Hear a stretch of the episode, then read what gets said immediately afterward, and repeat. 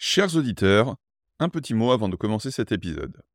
Ce podcast est totalement bénévole, du moins pour le moment.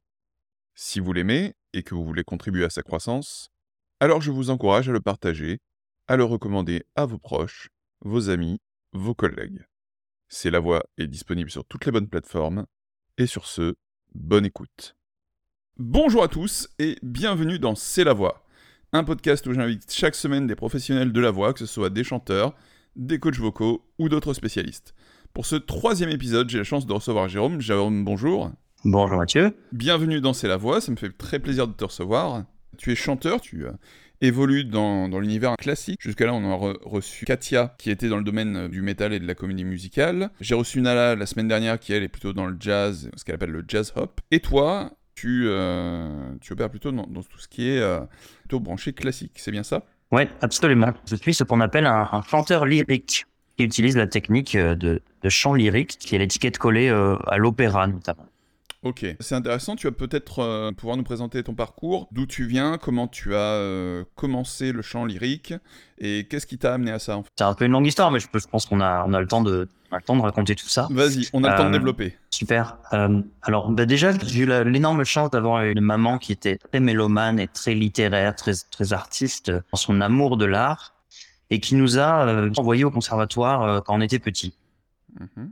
Donc j'ai commencé la musique très tôt. J'ai commencé à prendre des cours de piano et des cours de solfège quand j'étais euh, quand j'étais tout petit. Et puis je suis entré au conservatoire de Bordeaux parce que je viens de Gironde. J'ai commencé à chanter dans des chœurs d'enfants aussi. Ok. Voilà, je ne savais absolument pas du tout à cette époque-là que ça allait être euh, ma vie plus tard, ma vie professionnelle en tout cas. J'ai notamment chanté euh, dans les chœurs d'enfants de Carmen à l'Opéra de Bordeaux quand j'étais petit. Ah, C'était quand même sacrée expérience. euh, Je me souviens, il y avait le fameux ballet de Noël aussi, on faisait casse-noisette. Il y a les petits cœurs d'enfants dans la valse des flocons. C'est, euh, ça dure vraiment pas longtemps. C'est beaucoup de présence à l'opéra pour peu de, de musique, mais ce moment-là, euh, les, les enfants sont pas sur scène. Et puis il y a le ballet, les enfants sont, sont dans une dans une loge sur le côté de la scène et et le public ne s'attend absolument pas à ce qu'il y ait tout d'un coup des, des voix qui arrivent à- dans ce ballet. Mhm. Et ça crée un effet de surprise absolument merveilleux. Et ça crée beaucoup d'émotions. Ce moment-là est magnifique. Et pour la petite anecdote, ma sœur, qui chantait aussi quand elle était petite, a fait la même chose en chœur d'enfant au conservatoire de Bordeaux. Et elle a chanté dans, dans les chœurs de Casse-Noisette. Et moi, j'étais allé voir la répétition générale. Mhm. Et c'est la première fois de ma vie, alors que je savais très bien ce que c'était le- la valse des flocons. Je l'avais chanté, je connaissais l'œuvre par cœur. Et je savais très bien que c'est à ce moment-là que les chœurs d'enfants allaient rentrer. Et je voyais ma sœur de là où j'étais. Je savais très bien qu'ils allaient chanter. Et quand même, ça m'a mis les frissons à un point incroyable tellement la musique est belle. Et c'est la première fois de ma vie, je devais avoir, je sais pas, je devais avoir 17, 18 ans. D'accord. La première fois de ma vie où je me suis rendu compte à quel point la musique, et notamment la musique vocale, pouvait créer des émotions incroyables chez les gens.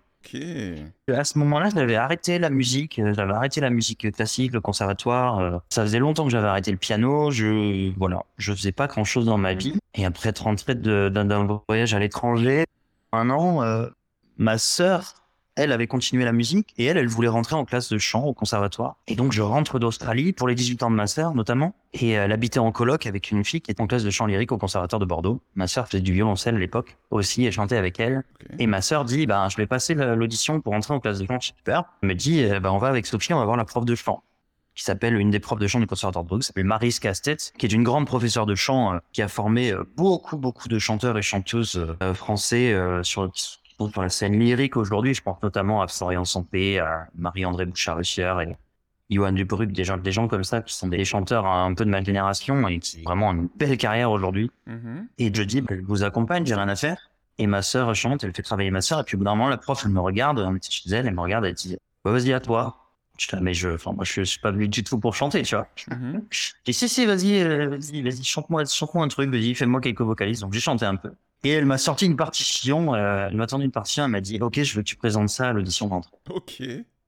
Ok. Et en fait, euh, ça a été le point de départ d'intégrer le conservatoire, euh, ensemble vocal, puis d'intégrer la classe de chant, puis rencontrer des gens, puis entrer dans un chœur qui s'appelle le Chœur Voyageur, qui est un super chœur à Bordeaux. Mhm. Et ça a été la découverte de tout ce monde en l'espace de deux ans. Et j'ai commencé à me dire, tiens, en fait, c'est sympa de faire ça. euh. Et puis j'ai commencé à me rendre compte que je, je déchiffrais plutôt bien la musique, que j'avais une bonne oreille. Je me suis dit, tiens, j'ai peut-être des qualités pour, euh, pour aller un peu plus loin là-dedans. D'accord.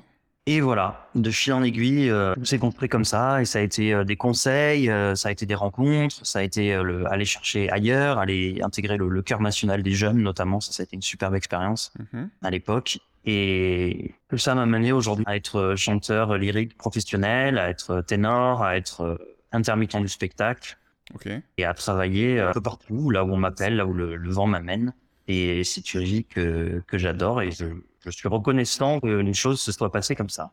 Ok, super. Et alors, toi, à l'heure actuelle, tu fais partie de plusieurs ensembles, ou en tout cas de plusieurs projets, c'est ça? Ouais, absolument. C'est un des principes de, de, de l'intermittence du spectacle, c'est qu'on a potentiellement beaucoup d'employeurs différents. Mhm. Depuis peu, je chante euh, avec le, le chœur de Radio France en tant que supplémentaire parce que le, le chœur de Radio France c'est un des rares chœurs professionnels euh, permanents. Donc il y a des titulaires dans ce chœur-là, ils sont 60. Ok. Moi, je l'ai, intégré en tant que supplémentaire, donc je fais quelques projets avec eux. Je travaille avec un superbe projet qui s'appelle EOS 21, qui est dirigé par un jeune chef qui s'appelle Sami El Gadab, et qui vient de terminer ses études au Conservatoire supérieur de Lyon en direction de chœur. Il vient d'être euh, nommé comme assistant à l'Académie de l'Opéra Comique pour la, la saison à venir, notamment. Mhm. Et ça, c'est un projet où on est en octubre, on est huit chanteurs avec chef. Vraiment, il y a un niveau assez extraordinaire avec beaucoup de jeunes chanteurs qui sont euh, on the rise, je, comme on dit ça en français, qui sont vraiment sur la sur la, la pente montante. Des, des jeunes espoirs. Euh, exactement, des jeunes espoirs euh, qui raflent des prix, des fondations, des, des choses comme ça. Il y a un super niveau et c'est un groupe d'amis euh, extraordinaire. Il y a, ben, il y a surtout, je dirais, euh, mon ensemble euh, que j'ai créé à moi qui s'appelle les Aléas. Mhm. Et, et là, on est six chanteurs mixtes, trois femmes et trois hommes, dont certains sont des amis de très longue date, euh, que je connais depuis euh, dix ans ou plus, euh, notamment du Chœur national des jeunes, dont je parlais tout à l'heure. Ouais. Les aléas que j'ai créés moi, en compagnonnage avec euh, avec un de mes meilleurs amis aussi qui fait partie de l'ensemble, mais mais c'est moi qui suis le directeur artistique de cet ensemble-là. Ok. Euh, ça veut dire que c'est moi qui vais, euh, avec approbation du groupe, mais c'est moi qui vais choisir le répertoire, c'est moi qui vais créer les, les, les répertoires de concerts, les répertoires de, de spectacles, c'est moi qui vais diriger les répétitions en, en grande partie. C'est quoi le répertoire avec les aléas? Alors les aléas, on, on aime faire de tout, on aime être assez éclectique. Alors on est des chanteurs lyriques, donc classiques, on revendique cette identité-là et on veut la garder absolument. Mhm. Euh, mais on est quand même assez malléable dans les styles. Donc on part de la, la Renaissance, on parle de la, part de la musique ancienne, Mhm. Et on passe par le, le romantisme allemand, on passe par, euh, on passe par l'opéra. On a des, des arrangements de certains airs d'opéra. On fait tout a cappella, seulement à la voix, on n'est pas accompagné. Et on va euh, jusqu'à euh, jusqu'au jazz, au dessin animé. Je pense à, Disney, Prince Ali par exemple. Mhm. Voilà, chansons françaises comme Les feuilles mortes, La vie en rose. Des choses comme ça. Donc voilà, on y va partout avec euh, une patte sonore et vocale qui est la nôtre. Mhm. Et bien sûr, euh, peut-être qu'on en reparlera plus tard dans mon podcast de comment on adapte la voix en fonction des styles. Mais Euh, ju- justement, parlons-en, parlons-en. Dis-nous comment toi tu procèdes, justement pour adapter le style vocal. Je dirais que déjà pour moi c'est un peu plus simple parce que je suis un homme. Mhm. Alors euh, non pas que ce soit non pas que ce soit toujours un constat sociétal, mais en tout cas vocalement, quand on est un chanteur, on chante avec euh, notre voix poitrine. On chante avec le même mécanisme que notre voix parlée. Mhm. Même si pour un ténor, il va y avoir euh, ce qu'on appelle euh, l'appel de tête. On va se servir de la place vocale que prend la voix de tête pour aller chercher des résonances, des, des résonateurs, pour aller chercher une, une place où envoyer la voix. Quand on va aller dans les aigus notamment, on va utiliser la voix mixte aussi, on va utiliser la voix de tête. Mais globalement, euh, la plupart du temps, je, je vais chanter avec le même mécanisme vocal avec lequel je te parle maintenant. Ok, donc en voix naturelle. Voilà, tout à fait en voix naturelle. C'est différent pour les voix de femmes, en chant lyrique je parle, parce qu'en chant lyrique, les voix de femmes poitrine très peu et euh, utilisent leur mécanisme de voix de tête. Donc en fonction des styles qu'on va utiliser, euh, les, les filles vont devoir jongler peut-être un peu plus. Par exemple, si on va être une partition, un arrangement un peu de jazz, où on est dans les graves, on est dans les médiums graves, elles vont pouvoir euh, poitriner, elles vont pouvoir prendre leur voix un peu, euh, leur voix Beyoncé, tu vois. Ou alors si on est sur de la chanson, s'il y a une phrase tout d'un coup, euh, un solo de, de, de chanson française à faire et que c'est écrit dans un endroit de la tessiture où elles peuvent faire avec leur voix de poitrine, euh, bien sûr qu'on va utiliser ça. Donc euh, moi, comment j'adapte les styles Je fais un peu au chilling, euh, à l'oreille. J'ai l'impression que bah là, je vais devoir mettre un peu plus de rondeur.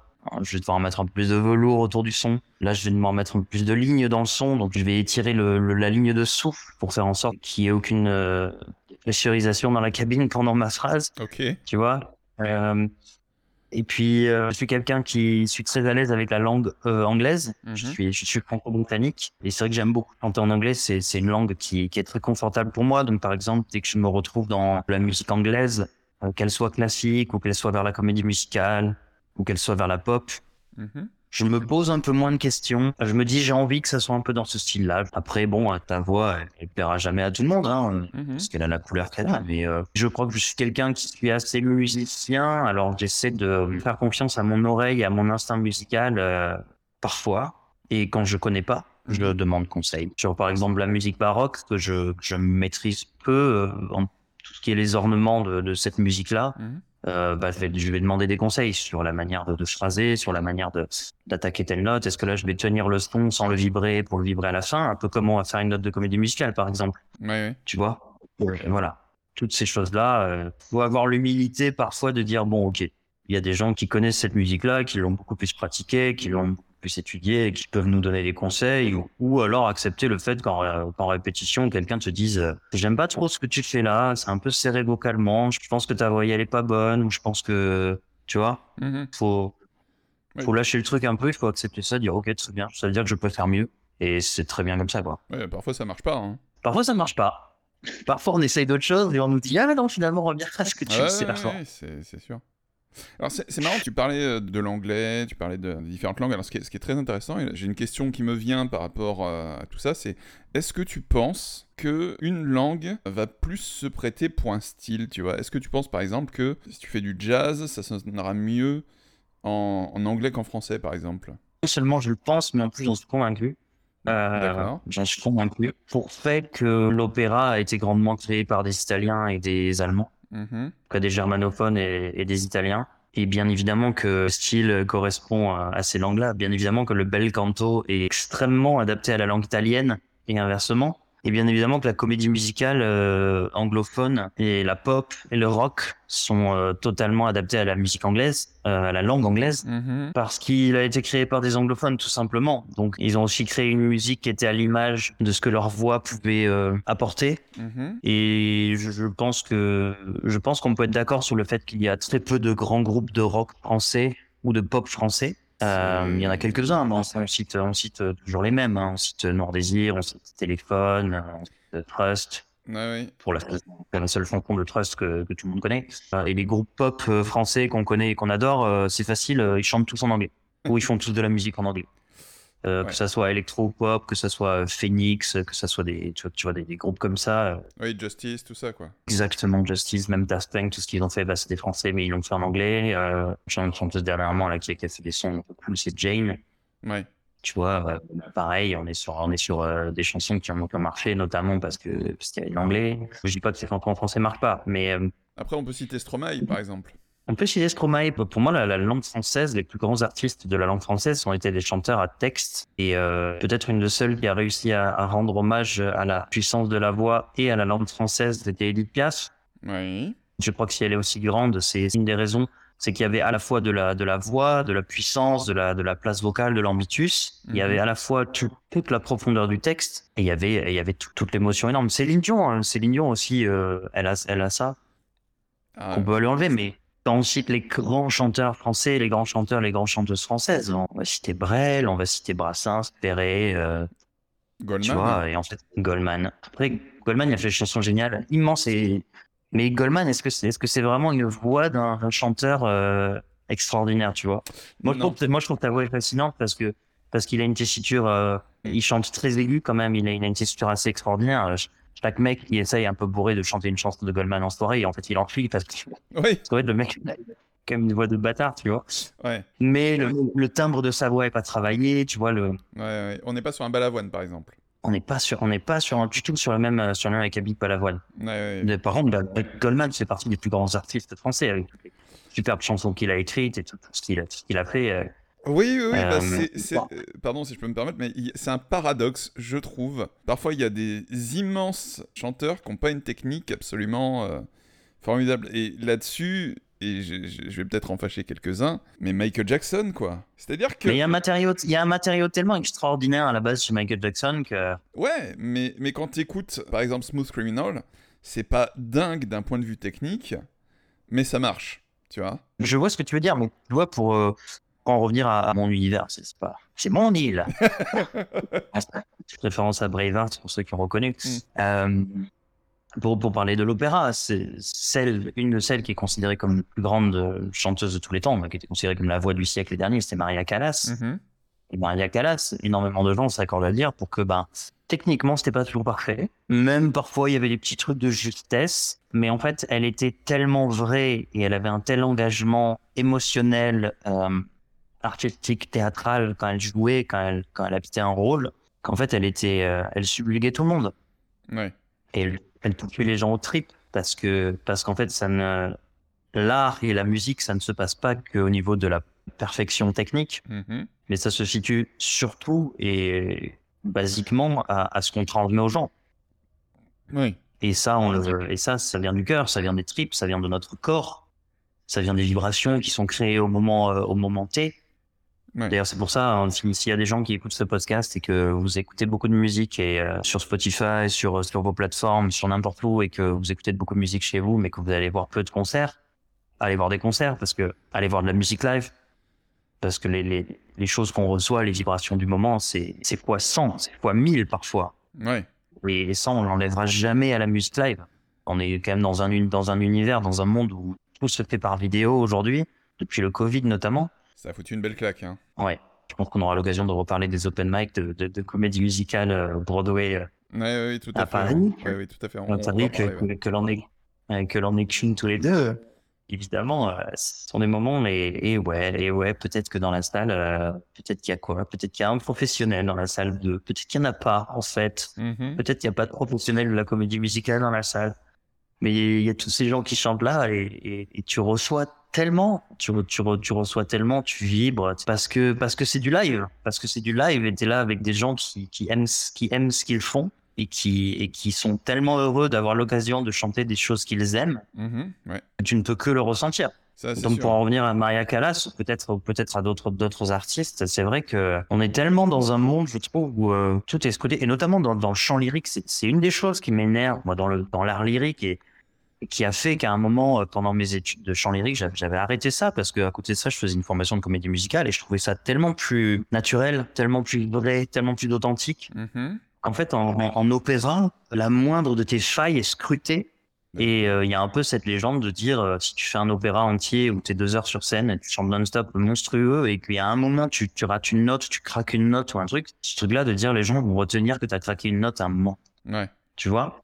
Mais c'est pas si exa- exagéré que ça. C'est un milieu qui a tendance à être très critique. Les, les artistes eux-mêmes sont parfois très critiques euh, les uns envers les autres. Mm. Parce qu'en fait, l'exigence est telle que euh, la voix lyrique est supposée être totalement uniforme sur la longueur de tessitures et que en fait, euh, elle doit être euh, infaillible. Ouais. Bah, ce qui enlève un peu d'humanité à la chose. De la, la, la, la base de, enfin, la, base de l'humanité, c'est d'avoir des failles Ouais, bien sûr. Aussi d'avoir une faille dans la voix. Et, et quand tu prends l'opéra et quand tu vois les livrets d'opéra et le rêve, enfin, je veux dire, c'est tout le temps, c'est très souvent dramatique, l'opéra. Mhm. Le grand opéra, euh, tout ce qui est Puccini, Verdi, Bizet, Berlioz, Mozart, euh, la plupart des opéras de Mozart aussi, c'est extrêmement dramatique. Mhm. J'ai vu du Massenet, tu vois, j'étais allé voir Manon. Ouais, magnifique musique, mais extrêmement dramatique aussi. Tu vois, c'est- c'est c'est pas joyeux du tout, Manon. Ah non, clairement pas, non. c'est pas joyeux, mais t'as des, t'as des airs, les airs que chante Manon, euh, Adieu notre petite table, c'est, tu vois, t'as, t'as t'as un concentré d'humanité là, là, là-dedans, dans, dans ce qu'elle chante, t'as sûr. un concentré de, de douleur et de, plein de choses.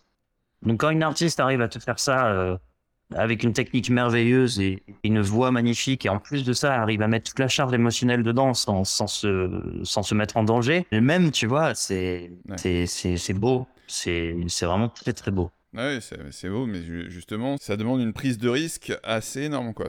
Ouais, une prise de risque qui est souvent liée au fait qu'il y ait du public. Ouais. On est, euh, on se comporte, euh, on se comporte jamais de la même manière quand quand il y a le, quand il y a le public en face de nous. Parfois, t'as l'impression de, de, de travailler un truc, euh, t'as l'impression vocalement et physiquement, t'arrives pas à le faire. Mm. Tu vois, c'est c'est un peu difficile ou. euh, et au moment où tu arrives devant des gens, en fait, tu n'as pas d'autre choix que, que de, de le faire. Alors moi, mon prof de chant euh, lyrique dit, euh, tu n'as pas d'autre choix que d'être bon quand tu es devant le public. Ouais. Mais je dirais même, ouais, tu n'as pas d'autre choix que de le faire, en fait. Donc tu le fais. Oui. Ton corps, euh, ton corps, il, il a trouvé des solutions. Ouais, on se laisse guider et on y va, quoi. C'est ça. Yes. C'est quelque chose. euh, chose qu'on apprécie, euh, qu'on apprécie énormément parce que moi, je suis quelqu'un, par exemple, je, je- on me l'a souvent reproché, j'ai du mal à me donner à fond en répétition D'accord. ou même en audition, même en audition, euh, par exemple, des auditions de comédie musicale devant des, tu vois, devant producteur de comédie musicale ou des choses comme ça où Mm. est-ce que tu es seul, tu es hors contexte, tu, tu dois incarner une chanson que tu viens d'apprendre un peu, euh, un peu comme tu pouvais. euh, On, on te l'apprend surtout sans contexte, en fait. hein. Voilà, et t'es, t'es sans contexte, donc tu, tu dois incarner quelque chose et ça, ça te demande un imaginaire et un travail de préparation énorme. Mm. Souvent, t'as pas forcément le temps de faire ce travail de préparation. Euh, moi, j'ai eu, j'ai eu parfois la flemme de faire ce travail de préparation en me disant, on va chanter la chanson. Pour un peu que la chanson, elle te plaise pas vraiment, alors là, Ouais, qu'est-ce que c'est dur à défendre, tu vois? Ouais. Et du coup, t'as, t'as pas ce truc-là en plus, ce qui fait que t'es galvanisé, qui fait que tu vas montrer le meilleur de toi-même, qui fait que tu vas montrer, euh, tu vois, genre t'arrives devant, t'ouvres les portes et tu, et tu dis voilà, hop là, moi tout ce que je peux vous donner, c'est ça. Ouais, ouais, ouais. C'est un autre aspect du métier, les auditions. C'est un truc extrêmement compliqué à aborder et à gérer euh, pour plein de raisons. Ouais, d- d'ailleurs, euh, est-ce que tu aurais des tips à donner, toi, pour les gens qui veulent se lancer en audition? Je sais pas si j'aurais des tips à donner. Moi, j'ai appris, pas- j'ai appris pas mal de choses grâce au yoga pour me détendre, Mhm. Pour essayer de, de, de maîtriser un peu la, la respiration et de maîtriser le, le trac et le stress qui sont, qui sont tout à fait naturels hein, à avoir. Mhm. Il y a ces choses-là de respiration confiante. Ça, je pense que déjà, c'est c'est un outil indispensable à avoir, de savoir ralentir son rythme cardiaque et sa respiration. Mhm. de savoir s'isoler. Autant faut-il pouvoir s'isoler un petit peu avant une audition, tu vois, parce que des fois, tu passes des auditions où euh, bah, t'as 50 personnes qui attendent dans la même salle. Ouais. Tu peux pas respirer au calme, tu peux pas fermer les yeux, enfin, tu vois ce que je veux dire. Et il y a ça, moi j'ai atteint un stade aujourd'hui en audition où euh, je m'en fous un peu. C'est- un des bons moves de ma vie d'artiste, je crois. Alors, parfois je suis peut-être un peu trop laxiste, et je m'en excuse auprès de, de certains et certaines, mais déjà je, je, je pars d'un principe, c'est que quand des producteurs ou metteurs en scène ou n'importe quoi font une audition, montent un projet, c'est eux qui ont besoin d'artistes sur scène. Ok, oui, bah oui. C'est pas moi qui ai besoin d'eux pour, euh, pour ce projet-là en question. Et c'est pas aucun des artistes qui a besoin d'eux. C'est eux qui ont besoin de trouver des artistes qui, le- qui leur correspondent. Mhm. Alors, bien évidemment, la réalité, c'est que on a besoin de travailler, on a besoin de manger, on a besoin de, on a envie d'être apprécié par les différents producteurs de, de spectacles, de comédie musicale, les différents chefs d'ensemble vocaux et chœurs professionnels. Bien évidemment. C'est pas la question, c'est pas de dire euh, je m'en fous de, de ce que vous faites, c'est pas du tout ça. Et parfois, euh, il y a un rôle, euh, il y a une audition pour un rôle et on sait que c'est le rôle de notre vie ou c'est un des rôles qu'on adore et qu'on a vraiment, vraiment envie de chanter. Mhm. Ça, potentiellement, ça va se ressentir pendant l'audition qu'on va donner, si on est, si on est en phase avec, euh, avec cette chose-là. Mais maintenant, voilà, je- j'arrive à aller en audition en me disant, mon niveau, il est ce qu'il est. Alors, j'ai des certitudes par rapport à ce que je fais maintenant euh, techniquement, vocalement. Voilà, si, si, je, si, je, si je peux me pointer avec un air que je choisis moi, je vais choisir un air bien sûr qui me met en valeur. Quand tu te pointes à une audition où euh, on te demande de préparer des chansons, là c'est différent parce que le temps pour maîtriser une chanson, il est très long en vérité. Ouais, ouais, tout à fait. ouais. Donc, euh, donc, donc, euh, donc c'est compliqué. Moi, je, moi, je, je maîtrise des airs, euh, des airs d'opéra, d'oratorio, des mélodies, des choses comme ça que je chante depuis des années en fait. J'ai l'impression de commencer à les maîtriser maintenant parce que je les connais tellement, c'est tellement en moi. Mm. Quand je vois maintenant des fois que je prépare des airs pour des open mic, pour des auditions, que je avoir des choses comme ça, genre quelques semaines ou même pas, en un mois, je me dis, oh, je, je sais très bien que je suis, euh, je suis loin du compte. Toujours est-il, j'arrive à arriver en audition maintenant euh, assez décontracté, en mode euh, si ça se passe bien, tant mieux. Et si ça se passe pas bien, enfin ça peut pas mal se passer, mais si ça se passe pas forcément bien et que bah je ne fais pas partie de ceux qui sont pris, bah c'est pas grave. Tu vois, wasn't meant to be. Donc en fait, je, suis assez content de ça parce que parce que quand j'ai commencé, je me souviens de ma première audition au conservatoire à Bordeaux, justement pour rentrer dans la classe, je tremblais tellement que j'avais j'avais ma jambe gauche qui se barrait tout seul. On aurait dit le, on aurait dit la tête du spaghetti qui est dans le Muppet Ouais, ok, oui. J'avais vraiment la jambe qui se barrait tout seul. J'étais vraiment obligé d'attraper ma jambe avec les deux mains pour la ramener vers moi tellement je tremblais de trac et de stress Ouais. parce que je savais pas du tout ce que c'était et tout d'un coup je me suis retrouvé genre, oh mon dieu, faut que je chante devant des gens. Mm. Voilà, l'expérience fait que bah, au gré de au gré de beaucoup de concerts, de pas mal d'auditions, de pas mal de choses comme ça, j'ai j'ai réussi à, à passer tout ça. Ça veut pas dire que le, le trac et le stress ne sont pas présents Mhm.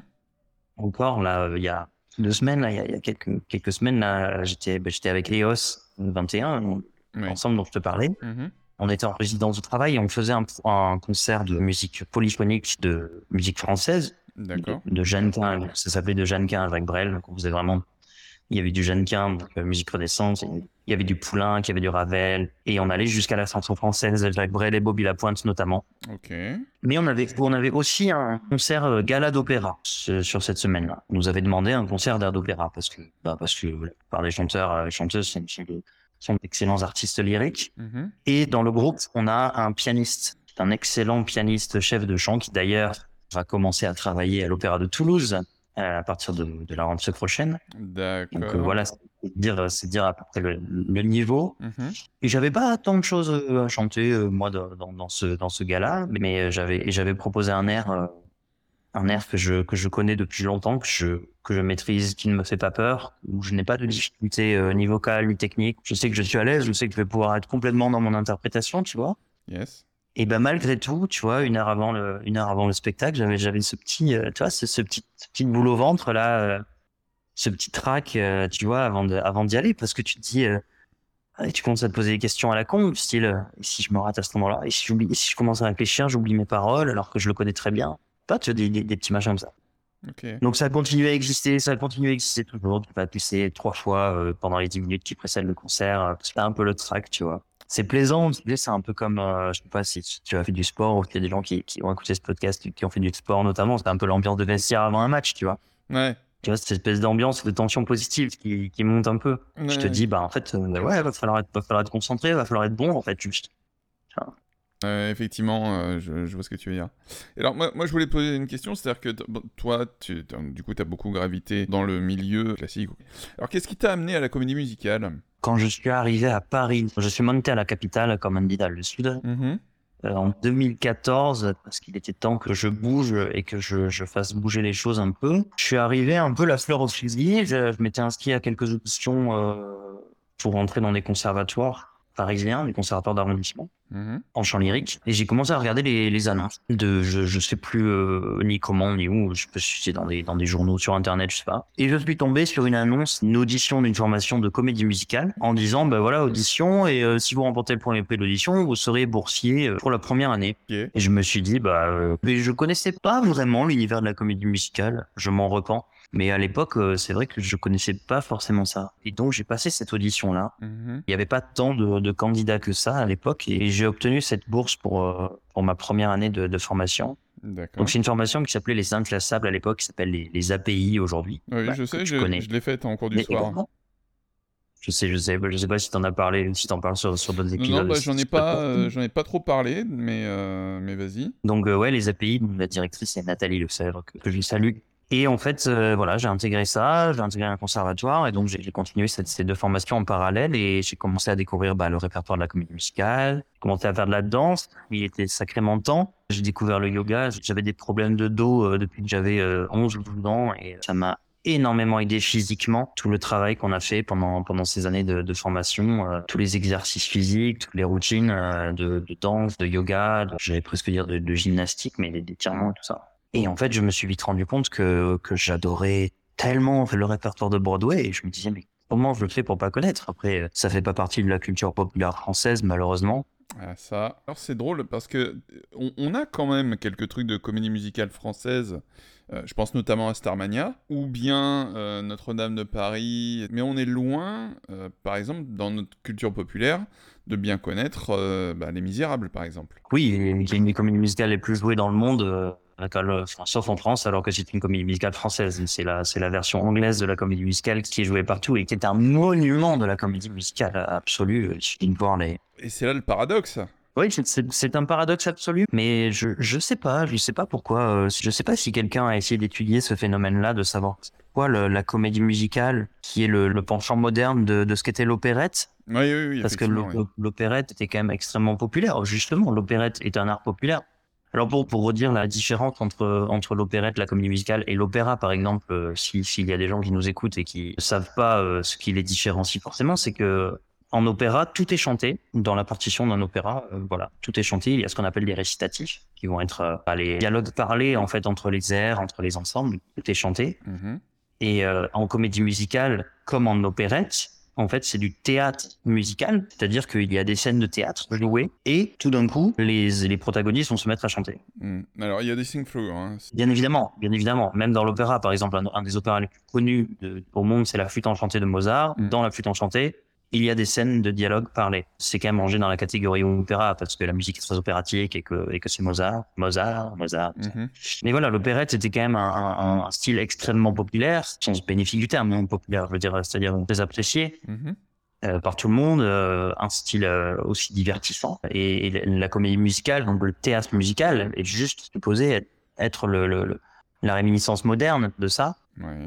Il n'y a absolument pas ça euh, dans la culture française euh, post-années 50, en fait, post-Maurice Chevalier, euh, tous ces artistes-là. Tu vois, Luis Mariano, Maurice Chevalier, là, qui était la, la grande scène d'opérette française. Ouais, ouais, ouais. Et tu vois, tu parlais de Notre-Dame de Paris.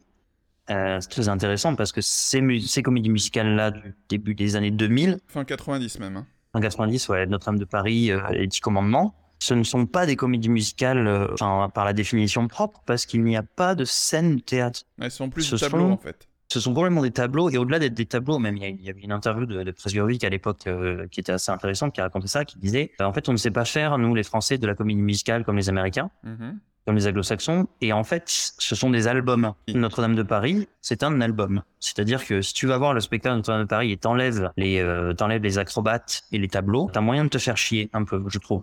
D'accord. Et c'est un enchaînement de chansons. D'accord. Et les gens, c'est-à-dire que les gens qui ont pu écouter l'album chez eux, quand ils vont voir le spectacle, ils ont un peu la même sensation. Je sais pas si ça, je sais pas si ça t'est déjà arrivé, toi, d'écouter un album énormément quand t'étais un peu plus jeune. Et Mhm. par exemple, euh, aujourd'hui, t'entends la fin d'une des chansons et tu te mets à chanter le début de la, tu vois, t'entends la fin de la numéro 3 et tu, tu te mets à chanter la piste 4. Tu vois ce que je veux dire par réflexe? Ouais, ouais, je vois bien. Ouais. Quand Bah, t'as vraiment poncé, poncé des albums et tout, ouais. Voilà. Tu, tu- on a, on a, on a tous connu ça. On, a, on avait des CD, hein. Yes. On était petits. Bah ouais, les Discman et tout ça, ouais, clairement. Exactement. Et donc, euh, et en fait, euh, il y a ce phénomène-là avec, avec Notre-Dame de Paris notamment et, et les Dix Commandements. Et ce n'est pas du théâtre musical. Hmm. En, en, en termes de définition, ce, ce n'est pas du théâtre musical parce qu'il n'y a pas de, de scène de théâtre parlé. Alors, c'est rangé dans la catégorie euh, comédie musicale euh, légendaire française, bien évidemment. Ouais, ouais. Mais c'est- très intéressant d'a- d'analyser le, le, le pourquoi du comment le, le style n'est pas populaire. Après, euh, il y a beaucoup de spectacles de théâtre musical qui sont créés depuis une vingtaine d'années ou même plus en France. Mhm. À Paris, il y a toujours des spectacles de, de théâtre musical qui se jouent. Il y en a certains qui sont très bien, mais ça va pas très loin. Et quand on nous balance des énormes prods, euh, euh, Les producteurs, le Roi Lion. Black Fuga- Ah non, non, je, je, ouais, non, j'allais pas parler de ça. Parler des gros prods TF1 du style euh, les trucs avec Matt Pokora, euh, les Ah, Mousquetaires oui, ou euh, oui. Robin des Bois ou Ouais, je vois, je vois de, de quoi tu parles, oui. Non, c'est, oui. tu vois, où c'est le, où c'est le, c'est le, c'est le niveau zéro artistique, euh, c'est ils essaient de faire un espèce de truc grand public. Enfin, ça n'aide absolument pas, je trouve, parce que, parce que c'est juste pas bon. Enfin, c'est juste pas bon en termes de, scé- en termes de, de scénario, en termes de livret et en termes de musique. Bon, alors, qui suis-je pour juger Euh, personne, hein, on est, on est tous critiques de cinéma et critiques de, Oui, oui, et oui. critiques de, critiques de spectacle, mais bon, je, je, voilà. Après, euh, c'est, là justement que quand on revient au, au, au Misérable, le, Mis- les Misérables, faut quand même voir que le, le matériau de base était pas mauvais, sinon Cameron McIntosh en aurait pas fait ce que, ce que c'est devenu, tu vois. Non, c'est clair. Mais, euh, Ah non, mais, mais cette comédie musicale est, mer- merveilleuse. Ouais. Ouais, mais, mais c'est dommage parce que c'est pareil, tu vois, on part pour le, le fantôme de l'opéra de quelque chose de français qui un, qui est un roman de Gaston Leroux, euh, et on arrive sur quelque chose euh, qui du coup a été écrit par euh, Sir Andrew Lloyd Webber, qui se passe dans le, le, le, le fameux... À l'Opéra Garnier, le- à l'Opéra de Paris. Oui, le fameux Palais Garnier. Enfin voilà, il y a, il y a- y a un- il y a un imaginaire français d'un point de vue artistique qui est assez, euh, assez riche, tu vois. Mais euh, là-dessus, alors faut voir que du, point de vue euh, musical, enfin c'est vrai que la comédie musicale à la Broadway telle qu'on la connaît au départ, elle, elle vient du, du, ben, du jazz. Et le jazz, c'est un art qui est profondément américain. Complètement. Voilà. Encore une fois, ce style-là, c'est comme, comme le rock, il a été créé par les anglophones. Et il n'empêche que Les Misérables, pourquoi, pourquoi à West End, pourquoi à Broadway des comédies musicales tournent depuis parfois des décennies, Mm. non-stop Les Misérables, on parle, on parle quand même des plus, d'une des plus grandes œuvres littéraires françaises. À quel moment, à quel moment on n'a pas un théâtre qui s'appellerait genre à Paris euh, ou à Paris ou je sais pas où, qui s'appelle le théâtre Victor Hugo, et qui joue Les Misérables non-stop toute l'année depuis, depuis 15 ans ou de- depuis 20 ans.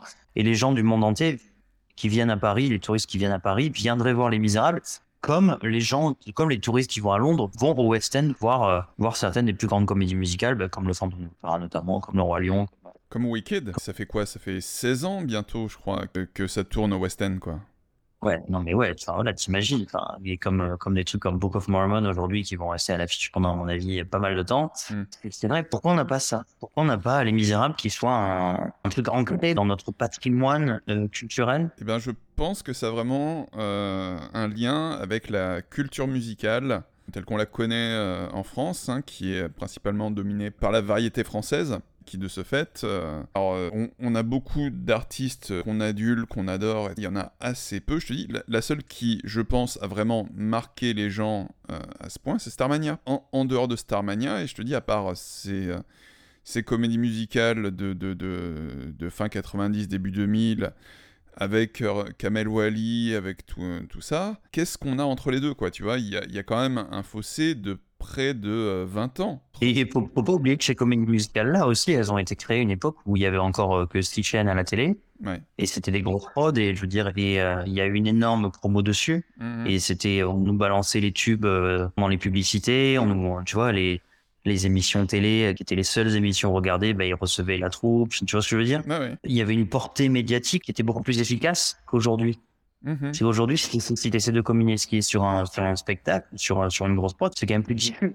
Oui, oui, bien sûr. Il y, a, il y a tellement de choses, donc c'est vrai. Et puis, euh, et oui, Starmania. Mais pour moi, Starmania reste un ovni de la comédie musicale francophone. T'as une catégorie de comédie musicale francophone, t'as Les Misérables, mmh. tout seul. T'as une catégorie, t'as Starmania toute seule, parce que stylistiquement, on n'est on est pas du tout dans la, dans, dans la même chose. Et t'as une catégorie où t'as ces fameuses comédies musicales de, de, de, la fin des années 90, début des années 2000, qui ont, qui ont été un énorme succès. Qui ont grandi avec ça, bien évidemment, mais mmh. Starmania, c'est vraiment unique en son genre. D'ailleurs, je regrette un peu parce que je pas aller voir la, le prod, la, la reprise qu'ils ont, qu'ils ont, qu'ils ont fait à la, la, scène musicale. Je crois que c'était la scène musicale. Est-ce que ça joue euh, toujours d'ailleurs? Eh ben, je sais pas. Ou alors, j'ai vu un truc la dernière fois, ils ont remis des dates. Je me demande s'ils ont pas remis quelques dates là pour euh, au-delà de la rentrée. Il paraît que le spectacle est très bien. Ouais, ouais. Et, euh, et, et, tu vois, dire, et, et, un truc que j'ai trouvé très intéressant par rapport à ce spectacle-là, c'est dans la communication du spectacle, ils n'ont jamais mentionné le nom des artistes qui étaient sur scène. D'accord. Jamais. Pas sur, sur une affiche, jamais le nom d'un des chanteurs ou une des chanteuses.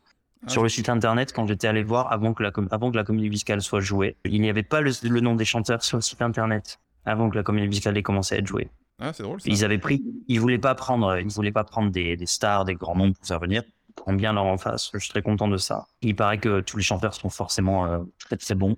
Mm -hmm. euh, moi, j'ai découvert qu'il y avait une nana euh, qui s'appelle Jeanne Jérôme qui j'ai vu qu'elle était dedans parce que j'ai vu et quelqu'un que je connais est allé voir la comédie musicale et a mis une story avec en la taguant elle dessus en disant bravo t'as été merveilleuse tu vois ah oui. mais sinon je bon après je pense que si j'avais fouillé j'aurais peut-être trouvé les noms mais je me souviens qu'avant voilà j'étais allé voir et donc c'est dire à quel point il, il, ne jouait que sur le fait c'est Starmania genre euh, euh, aucun artiste n'est au-dessus de l'institution Starmania D'accord. Tu vois Ouais, ouais. J'avais trouvé ça assez fascinant. Alors, euh, dans le bon sens du terme par rapport à Starmania, dans le mauvais sens du terme par, par respect par rapport aux artistes qui allaient être sur scène. Mais pareil, c'est intéressant. Quand tu vois qu'aujourd'hui, euh, toutes les productions cherchent à mettre des noms euh, des influenceurs et tu vois des gens un peu connus de YouTube et de machin pour faire euh, pour faire rentrer des pour faire des entrées justement. Mmh. Et eux ils ont eux, ils ont pris de, ils ont pris de contre-pied de ça quoi. En soi, je, je, crois que ça a dû arriver, mais je pense que et avec tout le respect que j'ai pour le métier de comédien, c'est peut-être plus facile pour des influenceurs d'être mis dans un rôle aussi petit soit-il plutôt qu'apprendre à chanter. C'est parce que euh, c'est très exigeant pour le corps de, de chanter. C'est pas du tout la même chose. Et être mis sur scène et chanter dans une comédie musicale, ça demande euh, d'avoir un minimum de, enfin voilà, ah de, oui, de, bien sûr, de, bien évidemment. de sens artistique. Et surtout, il y a quelque chose que les gens ne réalisent peut-être pas, mais euh, il y a le théâtre d'un côté, il y a le chant de l'autre, mais réussir à les mêler, parce que euh, dans la comédie musicale, il faut réussir à mêler savamment le chant et le théâtre euh, pour réussir à vraiment euh, incarner euh, le rôle, c'est quelque chose de particulièrement compliqué. C'est pas forcément à la portée de tout le monde. Non, c'est sûr. Après, tu, as raison. Hein. Quand je disais, quand je parlais des influenceurs, je pensais peut-être plutôt aux films ou à des, à choses comme ça, tu vois, ou notamment des pièces de théâtre. Mais il y a un exemple hein, pour les chanteurs, ça a été quand ils ont fait le rouge et le noir. D'accord. Euh, je sais pas, euh, je sais pas s'il y a des gens, s'il y a des gens qui ont vu ce spectacle. Je ne suis, je, je, je suis pas allé le voir et je n'aurais envie pour rien au monde d'aller le voir. Ils ont mis des, euh, des gens sur scène qui étaient des gens qui venaient de faire The Voice. D'accord. Tu vois, donc ils, ils ont mis des gens euh, en mode, euh, ils sont populaires auprès du grand public euh, Mhm. parce qu'ils ont fait The Voice. Donc les, les gens qui ont, les gens qui regardent The Voice et ça fait beaucoup d'audience connaissent ces gens-là, donc ils vont peut-être dire voir le spectacle parce qu'on a mis, euh, on a mis les, leurs petits chouchous de, tu vois, Ouais. qu'ils ont voté. Et ça a été euh, en termes de jeu théâtral. Il y a quelqu'un qui m'a montré des vidéos qui m'a on parlait de ce spectacle-là et qui me disait euh, mais il faut absolument que tu regardes tellement c'était un carnage, tellement ça joue mal. J'étais là genre ok. Et je te crois, mais en même temps, euh, et euh, en fait, il y a des vidéos sur euh, sur YouTube, je crois, de, des extraits de spectacles du Rouge et le Noir, et c'est euh, on dirait une caricature, on dirait un sketch des Robins des Bois, de, tu vois, on dirait de- D'accord. la, la comédie musicale sur les Robins des Bois avec Maurice Barthélémy qui fait les farfadets de Limoges au milieu. C'est extrêmement mauvais. Ouais.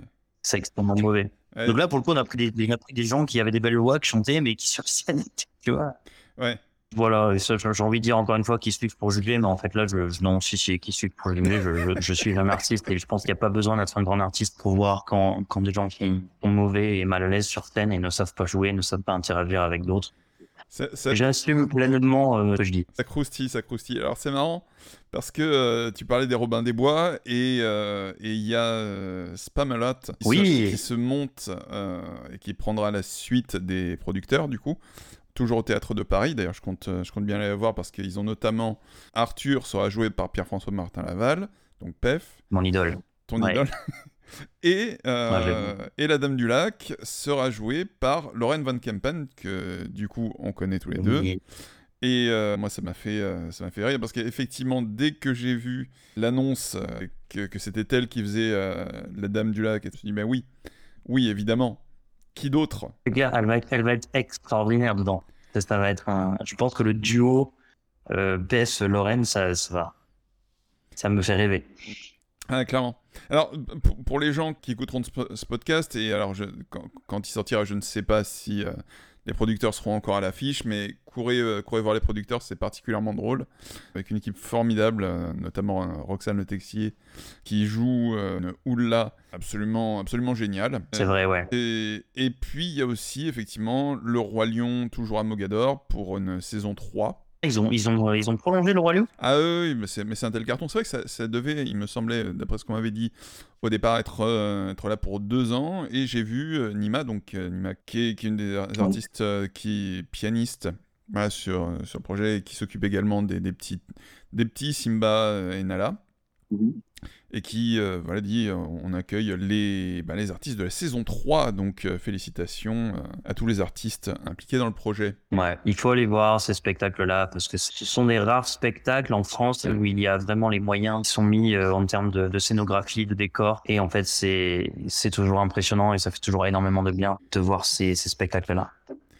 C'est euh, c'est Stage d'ailleurs qui est, qui est derrière. C'est à peu près les seuls à faire ça en fait. hein. Ouais, en, ter- en termes de comédie musicale, en tout cas, ça va être les seuls avec le théâtre du Châtelet. Mm. Euh, du coup, euh, qui monte, euh, il y a eu Forty Second Street encore l'hiver dernier. Ouais. Et là, on a, Mais, on a West Side Story qui se monte à la fin de l'année. Ah oui, j'ai déjà, pris ma place. Ouais, j'ai déjà pris ma place parce que, bah, West Side, quoi. La, la plus grande comédie musicale de tous les temps, selon notre amie Maria Cristina Iglesias. Ouais. Bah ouais, mais pareil, enfin, West Side, c'est, c'est, alors, bah, je, je suis très fan, très admirateur de Einstein Hmm. et de, et de son âme aussi, bien évidemment, Ah bah, mais, mais, âme, mais de, mais de, de la musique de Bernstein particulièrement et West Side, les, les musiques sont quand même extraordinaires et ce sont des musiques qui donnent des, qui donnent des tableaux dansés euh, et chantés et des tableaux d'ensemble extraordinaires. Et c'est, c'est un des, un des points forts de la comédie musicale et on l'a vu dans le dernier, dans le dernier, la dernière version de Spielberg, les, les tableaux sont magnifiques. Oui. Les Américains sont très très forts en cinéma euh, pour faire des, des tableaux de, de comédie musicale, euh, des grands tableaux d'ensemble comme ça. Et ben, bien évidemment, aller voir West Side sur scène, ben, c'est c'est aussi euh, en prendre plein les yeux parce que parce que parce que voilà, parce que ça sera une grande scène, ce sera beaucoup d'artistes sur scène, ce sera une, une belle scéno, on l'espère. euh, et voilà, la, musique et c'est de la musique live. C'est marrant parce qu'effectivement, tu parlais de, la version de Spielberg qui est sortie euh, l'année dernière. Et euh, il avait notamment pris un mec euh, qui vient d'une comédie musicale que j'adore qui s'appelle Evan Hansen, mais c'est Mike Feist. Euh, Et on retrouve euh, ces dernières années des adaptations cinéma de certaines euh, comédies musicales qui sont généralement de plutôt bonne qualité. Je pense à In the Heights, donc qui est devenu en français d'où l'on vient. Je pense à Dear Evan Hansen. Alors, j'ai préféré le spectacle au film. Mais ça, euh, Ouais. ça voilà, c'est notamment euh, parce que euh, le décor et tout ça. Mais ils ont gardé l'iconique Ben Platt. Et, euh, Oui, ça c'est une sacrée réussite quand même pour le film. Oui, oui, oui, clairement. Alors bon, Ben Platt qui a 30 ans joue un ado de 17 ans, c'est toujours drôle. Il y a ça. Mais finalement, c'est quand même une des premières fois où un, où une comédie, un film euh, d'après une comédie musicale est réalisé si peu de temps après la création de la comédie musicale. Ouais. Donc, euh, parce que bah, bien évidemment, il y en a de plus en plus, comme tu dis. Ouais, ouais. C'est un peu aussi une mode, euh, une mode de l'époque. Tant mieux, tant mieux pour la comédie musicale, j'ai envie de dire. Mais tu vois, c'est pareil pour West Side Story. Il y a toujours quelque chose qui, qui- qui est dans la culture populaire. Même quand on n'a jamais vu le film, moi j'avais déjà entendu euh, I Want to Live in America. Je veux dire, il y a- y, y des airs, c'est quelque chose qui, qui, qui est grand. C'est grand West Side Mm. Story. Oui, ça, bah, ça, fait, ça fait partie des, des plus grandes œuvres euh, du siècle dernier. Et c'est, je- enfin, je pense qu'on peut le dire, hein, mais euh, si ça fait partie des plus grandes œuvres du siècle dernier, c'est parce que c'est aussi pour ça. C'est aussi parce que les musiques sont extraordinaires et qu'elles restent dans la tête et qu'elles sont, qu'elles sont extrêmement touchantes aussi.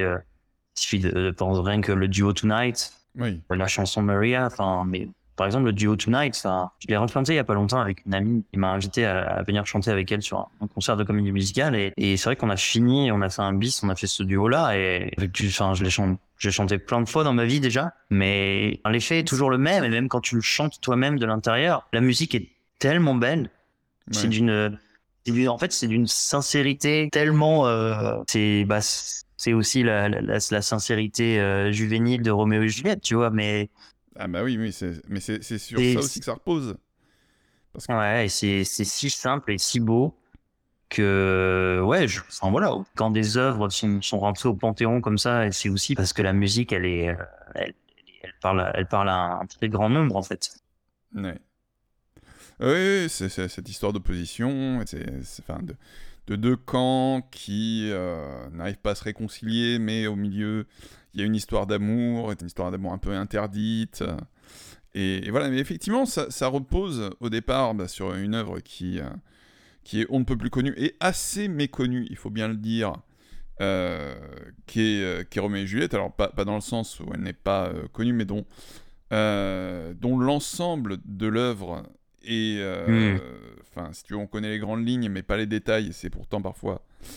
euh, dans les détails. Oui, on connaît, on connaît le film de Baz Luhrmann, on connaît l'opéra de, on connaît l'opéra de Gounod, enfin, enfin on- voilà, on connaît les adaptations modernes, enfin, qui ont été faites ou, euh, ou qui sont, qui sont constamment jouées, mais c'est vrai que Bah, c'est, c'est tellement riche, quoi. Bah, disons que on, ouais, euh, on, on connaît, on en connaît un petit peu, mais bien souvent, enfin, je veux dire, on connaît les Capulet, euh, voilà, les, euh, Les, les- voilà, les Mon- Montaigu et Capulet, je veux dire, on connaît l'histoire, euh, le, le cousin, etc. On, on a tendance à occulter le fait que Roméo était déjà avec quelqu'un à ce moment-là, alors je sais- j'ai plus son nom, mais voilà, d'ailleurs, il y a un film qui est sorti euh, à son sujet qui donne son point de vue, et, euh, et je trouvais ça intéressant. Mais, euh, mais voilà, le, de, de Roméo et Juliette, c'est effectivement euh, la base de tout ça. Et si West Side Story est une grande œuvre, c'est aussi pour des questions de musique, de, les- de, de, de tout ça. Enfin, d'ailleurs, on, on retrouve deux, enfin, on retrouve des, des personnages absolument fantastiques qui, qui sont, ben, du, du coup, basés sur le canevas de, de, de Roméo, de Roméo et Juliette, quoi. Complètement, complètement. Et le, le- bon là, on, on va, on va parlons un peu littérature, mais Mm. ce qui est extraordinaire dans la grande littérature et dans la dans la littérature de Shakespeare, c'est que c'est qu'elle est euh, elle est au-delà du temps. Elle est elle est intemporelle complètement. Et donc bien évidemment que l'histoire de Roméo et Juliette tu pourras l'adapter partout à toutes les époques, dans n'importe quelle civilisation, dans n'importe quelle culture, dans n'importe quel pays en fait. Oui. Et ça a été, euh, et ça a été, ça a été un coup de génie, bien évidemment, de, de Bernstein et, et Sondheim de faire ça. Ouais, tout à fait. Bah, Mais euh, tu, vois, tout à, l'heure, on parlait de Victor Hugo et des Misérables. Il y a quand même, il y a énormément de choses dans les Misérables qui sont, qui sont intemporelles oui, en termes, en termes de, en termes de, de combat social, en termes de, de, de, de- de misère, de, de, de combat humain, de parcours de, humain et tout. Il y a, il y a des textes dans les, il y a des extraits des Misérables qui sont, euh, qui sont intemporels. qu'on peut lire dans les années 2000 et qu'on pourra encore lire euh, et replacer en actualité dans, dans des années, c'est sûr. Oui, bien, bien, sûr. Puis les, les questions euh, euh, de révolution, de tout ça, c'est quelque chose qui est tellement ancré dans, euh, dans, bah, dans la culture populaire, dans, limite dans, dans, dans l'esprit des Français, que, que c'est une œuvre qui est indissociable voilà, de, de, de sa patrie d'origine. Quand bien même elle est jouée partout dans le monde, Les Misérables, c'est la France, quoi. Complètement, c'est la France. Et donc, euh, pourquoi est-ce que c'est aussi compliqué de monter Les Misérables en France euh, Une question de droit euh, pour monter les. Pourquoi les, les ayants droit ne montent pas, ne montent pas constamment une production en France C'est. C'est une. C'est très curieux, peut-être. Peut-être parce, peut-être parce que tout simplement ils, ils estiment qu'il n'y a pas le public et que ce n'est pas rentable. Il ne faut pas oublier que la culture, c'est quand même, c'est quand même à perte. Enfin, Ouais. il faut des financements énormes pour monter des, des gros spectacles c'est extrêmement de c'est une grosse production. Le Misérable, il y a quand même beaucoup, beaucoup de monde sur scène. Bah, ça pourrait se monter au Châtelet. Hein. Et oui, envoyons, envoyons un mail au Châtelet pour leur Voilà. dire, euh, moi-même, premier fan, euh, premier fan anglophone de comédie musicale anglo-saxonne, je, je suis très heureux que vous montiez euh, Port Second Street et, et de, de grands classiques de la comédie musicale et continuez à le faire s'il vous plaît, mais, euh, mais ne monteriez-vous pas Les Misérables euh, bientôt?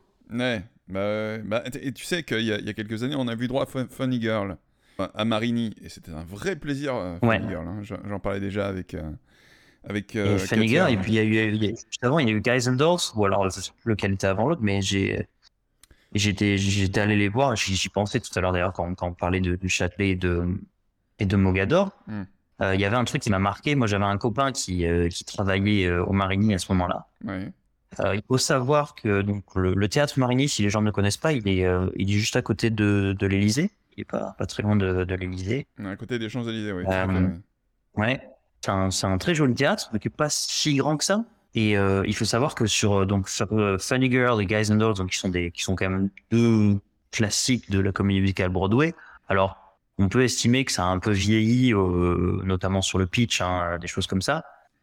Euh, mais c'était des troupes, ang- des troupes anglophones qui jouaient et euh, les- les, artistes sur scène étaient monstrueux. Ça jouait extrêmement bien, ça dansait extrêmement bien, ça chantait extrêmement bien.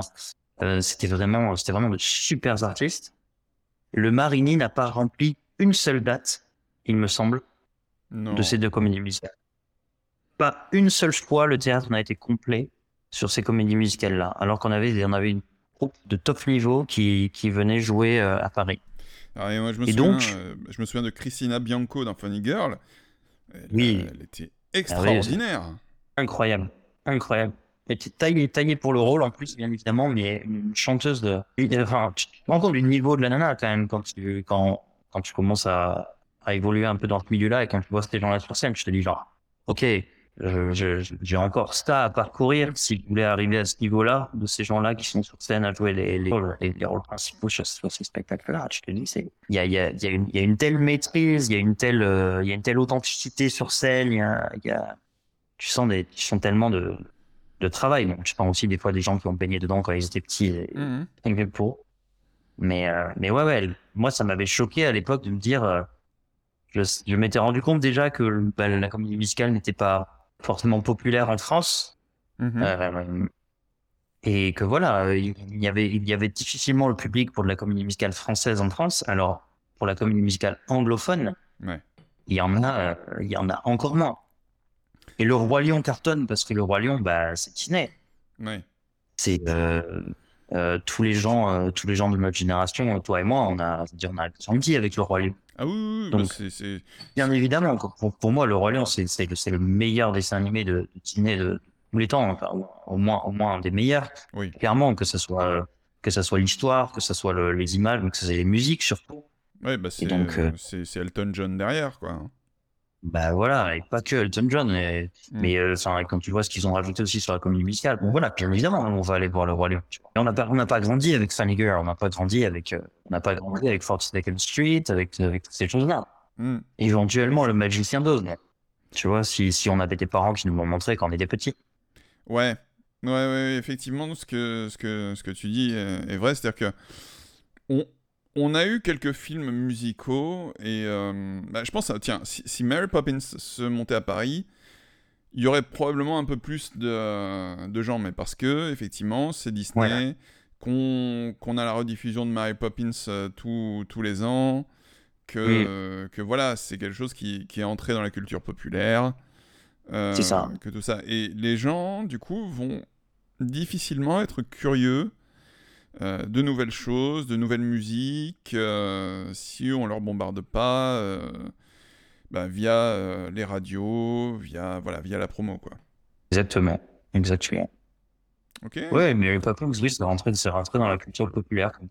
Et euh, je pense qu'il y, a pas mal de gens qui connaissent ça. Quoi. Parce qu'il y a eu des bonnes, il y a eu des bonnes, bonnes adaptations en français aussi de ces trucs-là. Oui, oui, oui. Non, mais ça, c'est vrai que on est tombé sur, euh, sur des chanteurs et chanteuses absolument, absolument fantastiques hein, là-dessus. Qui, alors, c'est marrant parce que on a euh, souvent le cas de, de, personnes qui font le doublage et d'autres qui viennent chanter. Euh, tu, vois, on n'a même pas des gens qui font le, tout, on a des gens qui font le doublage et des gens qui chantent. C'est notamment le cas dans Aladdin, par exemple. Oui, ouais, tout à fait, oui. Et oui, c'est assez, extraordinaire. Je, vois, je, je sais pas si c'est je sais pas si c'est très heureux, mais je, je crois que c'est un truc très français, ça de, c'est un truc très français de, de c'est un truc auquel je beaucoup cher dans ma vie de, de, de de vouloir cloisonner les artistes. Si tu fais de l'opéra, ben, je fais pas autre chose. Si tu fais de la comédie musicale, je fais que de la comédie musicale, tu vois, si tu, même quand t'es chanteur lyrique, si tu fais de l'opéra, c'est soliste, c'est soliste, t'es choriste, t'es choriste. T'es choriste, attention, t'es pas soliste, hein, t'es pas listé, t'es nul. Et, tu vois, et, et en fait, euh, les anglophones, euh, ils sont, euh, ils sont formés depuis petit à faire à faire tout. qu'on a les anglophones, les artistes anglophones de comédie musicale, on les appelle des, des performers en fait, parce que bien évidemment c'est de la performance qu'ils font. Et mm. Ils sont tout aussi bons, ils sont tout aussi formés à, à jouer, mm-hmm. euh, donc à être bons comédiens. ils sont formés à chanter, donc à maîtriser leur voix et avoir une technique vocale et à danser aussi et à maîtriser les claquettes. Les claquettes, c'est quand même c'est quand même un art qui est difficile. Ah oui, oui, extrêmement, oui. Et euh, toi, en France, il n'y a pas tant de claquettistes que ça. Hein. Ah non. Euh, euh, il y a eu, il y a eu une petite hype et il y a eu la, super compagnie Romain Racklin qui a fait découvrir la, les claquettes sous un, un, angle hyper sympa, hyper ludique, hyper, hyper, hyper enlevé, pop, électro, techno, tout ce que tu veux. Quand ils ont participé, je sais, sais plus quelle émission, là, donc donc c'est super. Ça a fait une, ça a fait une, ça a fait un petit coup de spotlight quoi, sur les sur les claquettes. Mais euh, les claquettes, c'est c'est rare les comédies musicales où il n'y a pas de claquettes. Tu vois, c'est un des. On est d'accord que c'est. Ah ben. Euh, bah, un des aspects, euh, tu vois, inamovibles de la, de la comédie musicale. Ah, moi, j'ai vu Anything Goes sur scène. Oh. Et le numéro de claquettes d'Anything Goes est unanimement reconnu comme un des meilleurs numéros de claquettes de Broadway. Ouais, bah oui. Ouais, ouais. Ah bah, oui, anything goes. Et en plus, cette musique-là, cette musique-là, elle est clairement écrite pour ça, tu vois. Oui, oui, oui. Alors déjà, pour, pour, que les gens fassent bien la distinction, il y a une euh, comédie musicale donc, qui s'appelle Anything Goes, qui a été écrite par Cole Porter, qui est un grand nom euh, du jazz et de la comédie musicale. Et dedans, le, il y a un morceau, le morceau éponyme, qui, euh, du coup, qui s'appelle Anything Goes, et dans lequel il y a effectivement un énorme numéro de claquettes euh, qui, euh, voilà, qui, est extraordinaire pour ça. Ouais, c'est sûr, c'est sûr. Et ben, voilà, tout ça pour dire qu'en France, finalement, il n'y a pas tant de. Il y en a, hein, il y, a, y, a, pas mal de gens qui font des claquettes, mais évidemment, il y a tant plus de formations de comédie musicale aussi à Paris. Donc, il y a tant plus de ça, il y a des très bons cours de claquettes à Paris. Mais des excellents claquettistes en France, et je, je, serais curieux de savoir combien, combien, tu vois. Mmh, mmh, oui, c'est une question. Genre, est-ce que, si demain on montait, on montait en parallèle deux grosses prods de comédie musicale où on a besoin de très très bons claquettistes, euh, et en rôle, et en, et en chorus, et en tout, tu vois, est-ce qu'on en aurait assez, euh, tu vois, pour, pour faire deux spectacles de front Alors, il y a peut-être des, peut des claquettistes qui nous écoutent et qui, qui sont en train de dire, mais il est complètement con, il y connaît rien. Euh, bien sûr que oui, on est très nombreux. Je, je sais pas. Non, c'est vrai, c'est vrai. Et... On est pas assez.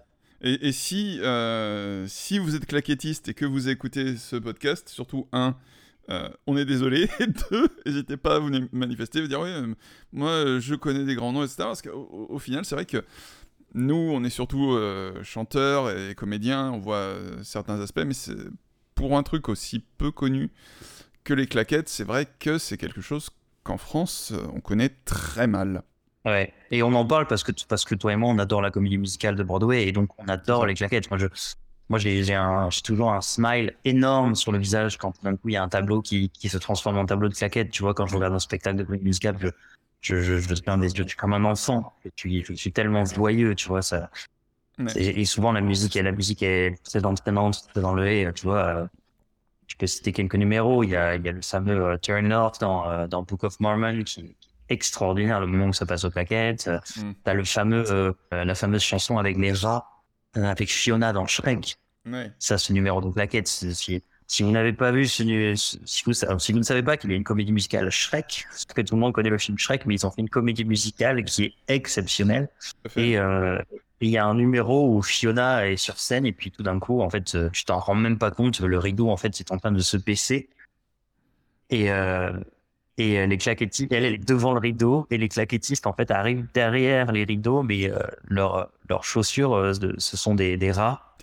Et en fait, c'est la danse des rats où tu vois le rideau est à 30 cm du sol et tu vois juste les rats qui dansent en fait, mais et tu t'y attends même pas et ce moment est j'en ai j'en ai des frissons rien que d'en parler tellement c'est génial. Yes. Alors, euh, effectivement, bah, d'ailleurs, pour, pour re- revenir sur le sujet du chant, la comédie musicale Shrek avec euh, Sam Foster et euh, Brian Darcy James. Donc, euh, Ouais. pour le coup, deux immenses stars de Broadway. Alors, surtout Sam Foster, qui a aussi reçu des prix pour Anything Goes, dont on parlait un peu plus tôt. oui, Absolument. Voilà, dans- parmi, parmi les su- superstars de, de Broadway. Pour revenir un petit peu à la- à l'aspect vocal, parce que c'est vrai qu'on a beaucoup parlé de, l'aspect artistique qui est, absolument génial, et la comédie musicale, je pourrais en parler trois heures, facilement. Toi, quel conseil tu donnerais euh, aux débutants pour se lancer, en fait?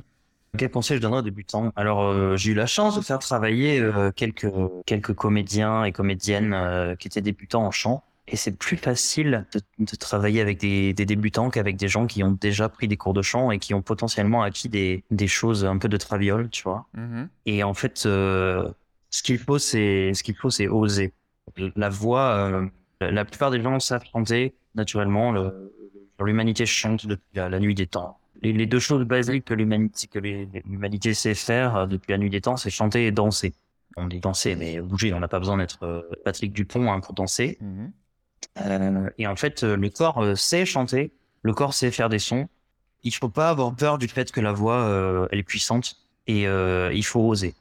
Il faut oser euh, sortir la voix, il faut oser euh, sortir le, le gros bloc de marbre. En mode voilà, ma voix c'est ça. Et après, euh, si on veut sculpter dedans et euh, faire des choses un peu plus jolies, euh, on peut le faire. Euh, c'est ce qu'on appelle euh, ben, le travail technique derrière. Mais on a besoin d'un matériau pour faire du travail sur la voix. Et pour que nous, en face, on reçoive quelque chose quand, quand vous chantez ou quand quelqu'un chante, on a besoin d'avoir euh, de la matière. Et donc, euh, on a besoin qu'il y ait euh, cette matière, qu'il y ait ce marbre, qu'il y ait ce, qu'il y ait ce bloc de pierre euh, qui sorte. Donc, euh, parfois, moi, j'ai entendu beaucoup de gens en cours de chant qui disaient, mais j'ai l'impression de crier là, vraiment, c'est horrible et tout. Euh, et toi, t'es en face, tu dis, euh, non, mais meuf, tu viens de me donner 40% de ta voix là, ou, Mhm. ou 50%, t'as encore, t'as encore des réserves que tu ne soupçonnes même pas en toi, mais tu as plus de puissance euh, physique et vocale que, ce que tu as peut-être toujours cru, malheureusement. Et donc, il faut oser. Il faut oser, et, euh, et tu vois, je, je, je mentionnais Beyoncé tout à l'heure. Beyoncé, quand elle chante, elle se retient pas.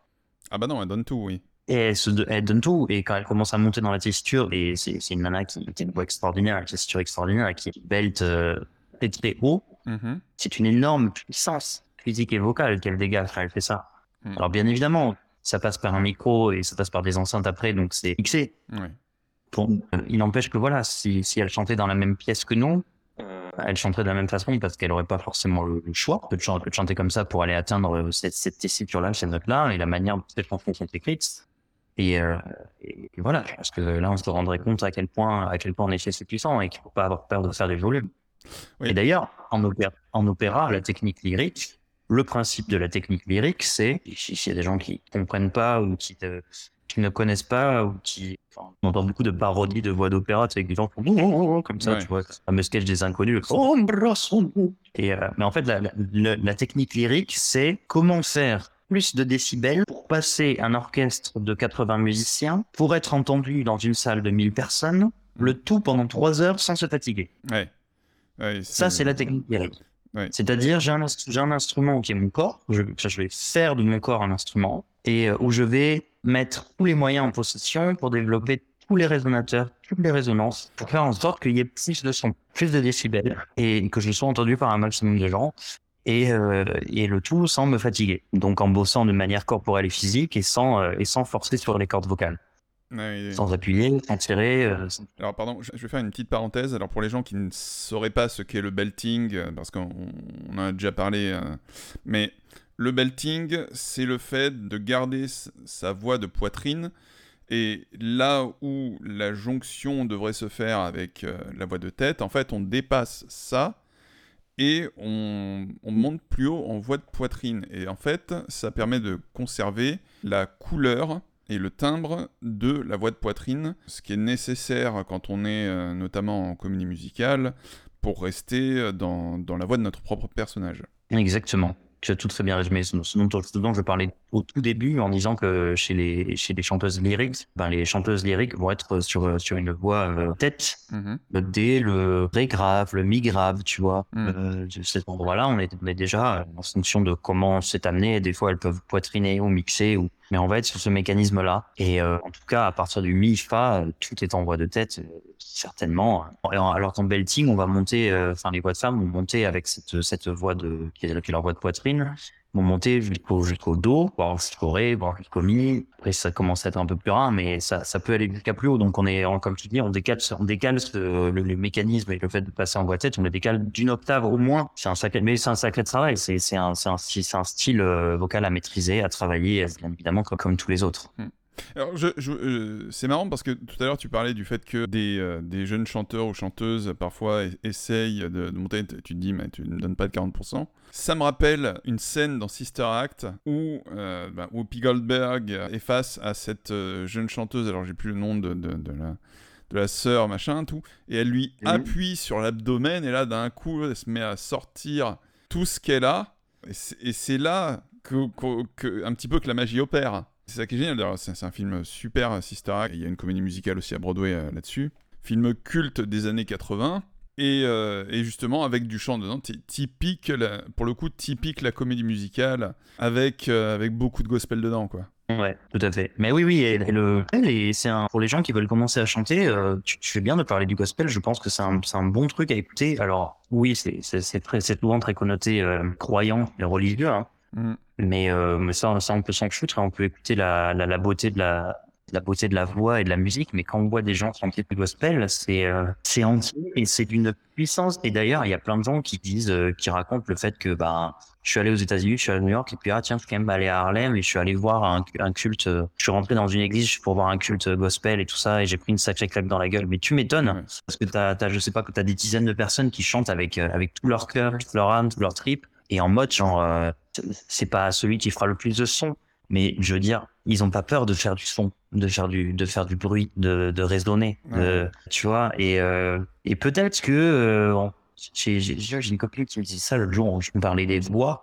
Elle me disait, mais tu sais, euh, la voix française euh, parlée, elle est, un peu uniformisée aussi, elle est un peu euh, restreinte, parce que quand tu prends les Espagnols, les Italiens qui parlent comme ça, avec la voix très forte, tu vois, les Italiens ou les Espagnols, tu vois, c'est des voix très timbrées, c'est des Méditerranéens, ça parle très fort. Mm. Et elle me disait, en fait, peut-être que, peut-être qu'en France, euh, quand, quand t'es petit, on te dit toujours parle moins fort, chute, chute, parle moins fort, euh, quand t'es dans un espace public, quand t'es dans le train, quand partout, parle moins fort, parle moins fort, parle moins fort. Et donc, peut-être que tu seras en train de te parler comme ça, en fait, si, ce n'était pas comme ça, tu vois. C'est chiant, vraiment. Et je viens du sud, mais pas comme ça. Et donc, voilà, il faut, il faut, il faut dépasser cette chose-là. Ouais. Ça peut être intéressant d'aller écouter, euh, d'aller écouter, de, de, regarder les gens chanter du gospel et de, de, voir comment ils font et d'écouter comment ils font en se disant, OK, il y a du son, il y a de la matière. S'ils s'autorisent à le faire, moi aussi j'ai le droit, en fait. Ouais, tout à fait. Bah, j'ai d'ailleurs, moi, fait partie d'une chorale gospel. Alors, je sais pas si elle existe encore, qui s'appelle Gospel Collaz, euh, et où on reprend des classiques. Mais je suis effectivement moi-même allé euh, à Harlem voir une messe euh, gospel. Et c'est vraiment fantastique. Et c'est très intéressant qu'on aborde ce sujet parce que justement, il y a pas mal d'Américains qui commencent la musique par le gospel, par l'église en fait. Il y a, bah, je pense notamment à Whitney Houston, tu vois qui était choriste, qui était choriste pour sa mère aussi, mais euh, voilà, il y a tout cet aspect, euh, il y a pas mal de, musiciens qui vont te dire, moi j'ai commencé à faire de la musique parce que j'étais à l'église, Parce que parce qu'en plus ils ont des orchestres hein, parfois dans les églises hein, qui jouent euh, de la batterie, de la basse, de la guitare, etc. qui ont commencé comme ça euh, et qui ont commencé le chant aussi. Il y a pas mal de, musiciens. Moi j'ai déjà vu des, interviews euh, musiciens euh, disent ouais moi j'ai commencé parce que je faisais de la guitare à l'église. Et puis, euh, ben, j'ai continué, j'ai fait mon truc. Autant en France, ben, on a les chœurs avec les enfants de chœur, mais c'est pas euh, souvent qu'on fait la transformation depuis euh, la musique euh, de l'église jusqu'à autre chose, tu vois. Bah, tu vois, pour, pour faire l'analogie avec le, avec le monde de la musique classique, euh, en France, on a beaucoup perdu ça, le fait de chanter à l'église notamment. On va parler de, on va parler du coup de l'église catholique en France. Ouais, oui. Euh, il y a alors, il y a, il y a en effet encore des, mais c'est ce qu'on appelle aujourd'hui des maîtrises. Euh, Ce qu'on appelle les enfants de chœur aujourd'hui, ça, ça va être des maîtrises. Mhm. Euh, ce sont, ce sont des chœurs d'enfants qui sont parfois euh, affiliés à des paroisses, à des cathédrales ou églises, Mhm. mais parfois non, pas forcément. Et notamment la maîtrise des Hauts-de-Seine, des, des choses comme ça, et la maîtrise de Radio France. Donc il y en a encore, il y en a encore pas mal en France. Et de, et de là, il y a, il y a des chanteurs et chanteuses qui, qui continuent là-dedans, qui ensuite en font leur métier. Et donc euh, c'est vrai qu'ils ont, ils ont baigné dedans depuis, depuis très petit, donc ils ont quand même acquis un bagage euh, musical assez important. Il y a la maîtrise de Notre-Dame aussi qui existe, euh, liée à la cathédrale Notre-Dame de, de Paris. Mais par exemple, tu vois, dans les pays euh, en Angleterre et en Allemagne, où ce sont euh, majoritairement des, des cultes protestants, Ok. et ben la musique est extrêmement présente encore, et la musique chorale est extrêmement présente euh, en Angleterre et en, en Allemagne. Et c'est pas, euh, pas absurde de rentrer dans un temple protestant et d'entendre du Mendelssohn chanter à quatre voix, Mhm. euh, qui est de la musique, euh, tu vois, extrêmement chiadée, euh, soit qui peut très très bien chanter, euh, alors que ce sont juste les gens qui sont là pour pour un culte. Ouais. Même s'il y a un cœur qui. Et il suffit de regarder, euh, je sais pas s'il y a des gens qui ont regardé euh, l'enterrement de la reine de la reine d'Angleterre, Mhm. de voir le niveau musical qu'il y avait et de voir le chœur de de de, de Canterbury, tout ça, euh, et, et de Westminster Abbey, euh, tu vois, avec tous les enfants et tout et toutes les voix qui chantaient, en fait. Ça, ils, ils ont gardé ce truc-là en Angleterre où il y a énormément de énormément de- d'enfants, de, jeunes qui se mettent euh, à chanter, notamment dans les paroisses, Mhm. et, euh, et qui donnent peut-être un plus grand nombre de, de jeunes qui après ont le choix plus tard de dire bah j'ai envie de faire ça dans la vie, mais je peux aussi continuer à chanter en même temps, ou je peux aussi continuer à, à faire de la musique. Ok. Et c'est vrai qu'en France, on a peut-être c'est peu ça en tout cas. Et, et les maîtrises, il y a un côté euh, un peu élitiste chez les maîtrises. Ce sont souvent des, ce sont souvent des maîtrises où c'est euh, quand même un peu, euh, c'est cathos pour les bords et tout ça. Euh, alors après, ouais, la, la maîtrise de Radio France, par exemple, depuis quelques années, a ouvert une branche euh, à Bobigny, Aubervilliers et tout ça. D'accord. Donc ils vont, ils vont chercher justement, ils ouvrent leurs portes et ils donnent la possibilité à des jeunes qui ont grandi dans le 9-3, dans, dans des cités ou dans des dans des milieux où culturellement ils n'ont pas forcément accès à la musique classique, à, des, à des choses comme ça. Ils ouvrent leurs portes, euh, qu'il y ait des, des, des petits qui voilà qui puissent euh, qui puissent faire ça tout en étant petits en suivant leur scolarité. Et puis voilà, qui sait peut-être que plus tard euh, ils auront envie de continuer dedans ou pas. Et on s'en fout et tant mieux parce qu'ils auront acquis euh, une culture et un bagage qui sera qui sera ça en plus, tu vois, ad vitam aeternam. Oui, bien sûr, bien sûr. Alors, euh, on, arrive sur la fin de ce podcast, donc déjà, euh, je voulais te remercier. Est-ce que tu as des recommandations artistiques actuelles, des choses que tu euh, recommanderais aux gens d'un point de vue culturel et artistique? Est-ce que j'aurais des choses à, recommander? Bah, on a parlé du spectacle, on a parlé des spectacles ensemble qui arrivaient sur Paris, notamment West Side, les producteurs, évidemment. Allez voir les Aléas en concert, un super ensemble vocal avec six chanteurs et chanteuses euh, qui seront, en- seront en concert début octobre. Euh, je, sais, je sais pas si droit de faire ma pub, mais Vas-y, euh, vas-y, hein, je veux dire, on est là pour, pour parler de toi, donc euh, vas-y, fais ta pub. hein. Très bien, avec plaisir. Le, le mardi 3 octobre, oui, je, je des concerts le mardi. Mardi 3 octobre euh, à Paris, au Temple des Batignolles. On sera en concert, les Aléas, avec euh, un quatuor qui s'appelle SCJ. On fait un coplateau avec, avec des amis qui ont un super quatuor aussi, euh, et très haut niveau et très marrant, qui fait de très belles choses, Mhm. qui ont un très bel univers. Voilà, le lendemain, on sera à Fontainebleau. Euh, et puis, euh, le mois précédent, on va chanter à Grenoble le 17 septembre, juste avant, dans les Hautes-Alpes. Voilà, pas mal, euh, pas mal euh, ces petites actualités. En attendant, euh, on fera sans doute des concerts de Noël en décembre aussi, Ah, c'est chouette ça. autour de la région parisienne, euh, sans aucun. On est en train de, de, de fixer toutes ces choses-là. Il y a- il y a une artiste que j'aime beaucoup écouter, j'aime beaucoup son univers et j'ai très hâte de la voir sur scène aussi. Je le partage aussi. c'est le, c'est La Daliva. Je sais pas si tu connais, Ah, je ne connais pas du tout. qui est une artiste franco-arménienne. Ok. Je dis pas de bêtises. Et c'est extraordinaire. Elle a une énergie folle, elle fait de la super musique, elle chante extrêmement bien. Et elle est en concert à Paris le 9 novembre à la Cigale. Ok. Et donc, euh, j'ai pris ma place pour aller, euh, pour aller voir ce concert-là. J'ai vraiment hâte de la, de la voir en live. Et si vous ne connaissez pas euh, ce qu'elle fait, euh, allez découvrir, ça vaut vraiment le coup. Je crois qu'ils viennent de sortir leur premier euh, single euh, qu'ils ont qu'ils ont écrit eux-mêmes parce qu'ils voilà ils font beaucoup de ils font beaucoup de reprises à leur style à leur à leur sauce. Je- C'est indescriptible comme style, mais c'est c'est vraiment super. C'est c'est c'est une super énergie. Voilà, je vous invite à découvrir cet artiste. Ok. Eh ben, Jérôme, merci énormément pour ton temps. Ça a été euh, passionnant. On se retrouve la semaine prochaine. D'ici là, euh, allez voir des spectacles musicaux, écouter de la musique, chanter. Et puis à bientôt.